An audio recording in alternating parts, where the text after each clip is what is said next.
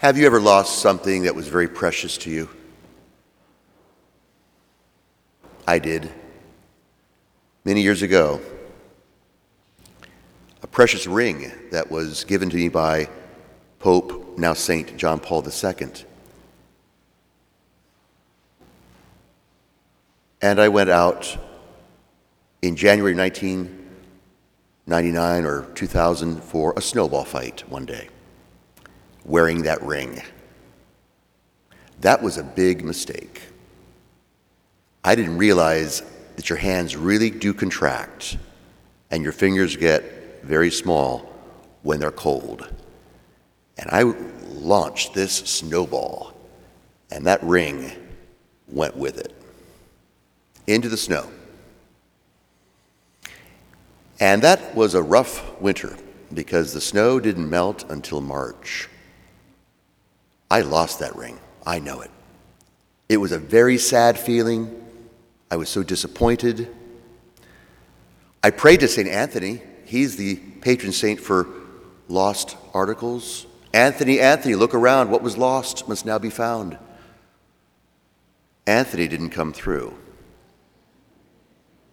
So I went up the step to St. Jude. St. Jude is the patron for desperate cases. Jude didn't come through. I went to Our Lady. With all respect, I think she was busy that day. Even our Lord, I said, Okay, I know you're very busy, Lord. I I've gone through all the saints and the angels. Can you help me out?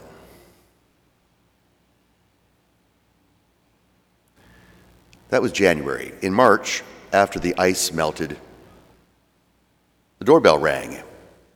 I was down at 8th and N at the time at Immaculate Conception in the Shaw community, and a, a little boy said, I found something outside.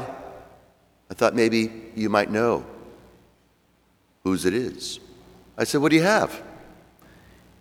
He said, A ring. I said, Oh, that's probably mine. He said, Not so fast. I said, Well, does it say something on the bezel of the ring? He said, Yep. I said, I know what it says. It says Roma, R O M A. That was given to me in Rome by John Paul II. Can I have it? He said, It doesn't spell that. I said, Well, what does it spell? He looked at it and he said, It spells A M O R. I said, That's amor. That's Roma spelled backwards. Okay. I got my ring back. I was so happy. What was lost was found. Roma, a ring, became amor, love. Love always comes back. Just when you thought you've lost the one you loved when you've lost that precious gift, when you've lost that friendship, when you lost a child, when you're losing your loved one even now. You're sad. You're afraid. You feel alone. You feel abandoned. And you might even give up and say, I prayed and my prayers aren't getting answered. Anthony didn't come through. Jude didn't come through. Everyone else was too busy. But they did come through in time, through patience, through a suffering love. And love came back. The gift of God's mercy and forgiveness and reconciliation and peace all come back. Amor, is love. The great gift of God, who's always been telling us look, from Adam and Eve down to this very moment, people get lost. His precious gift, not a ring, but we are His precious gift, and we get lost. We get lost in the shuffle of life. We get lost in traffic with our emotions, and we get frustrated and caught up in the culture around us and get angry. We get caught up and, and confused, and we get mad. We get lost. We lose our way. We lose perspective. We try sorts of things that have hurt us in the past. We were looking for love, maybe in all the wrong places. So we got lost, and this precious gift of God's, He won't lose it forever. He'll always come back because He loves. He is amor. He is pure love.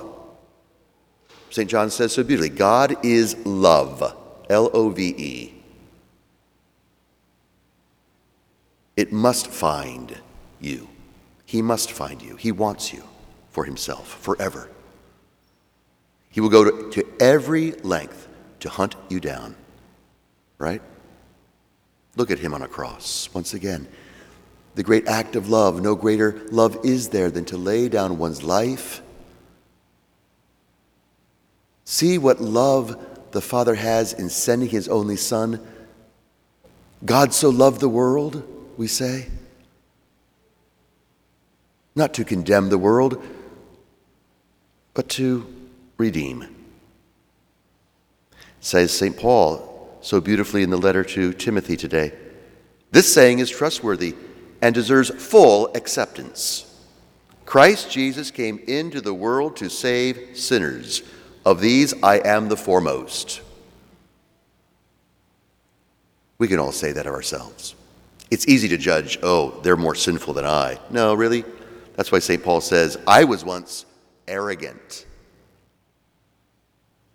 No, St. Paul knows he's been saved. If you look at the life of St. Paul, my God, here was a man who was a brilliant scholar of the law as a Jew, a leader in his own day, and persecuting Christians, took great delight in watching Stephen martyred to death. He hated Christians. He hated Christ. He hated the church. And he gets knocked off his horse and turns around. God is forever pulling us in his direction. sometimes it takes a real knock on the head. Sometimes we are made very low. But that's not because God hates us. That's not because God is mean, vindictive, vengeful. It's a moment, strange as it sounds, in our suffering and pain and loneliness and the heartaches of life, when those crosses are big, it's an invitation to draw closer to His love.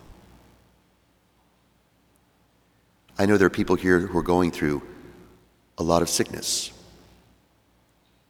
and it's in their family. And if you allow it, the grace of God will bring you to greater depths of love. If you allow it, love will always come back. Just when you thought it was lost, it can be found. And it is found. Found even here on this altar sacrifice because Jesus draws near to us sinners and eats with us. This was the complaint from the Pharisees and Sadducees who said, No, no, no, he eats with sinners. Yeah, he can't wait to be with us. From all eternity, Christ always wanted to be with us, to die for us, to rise for us, to feed us with his body and blood. That's the love of God. Just when you thought it was lost, now it's found.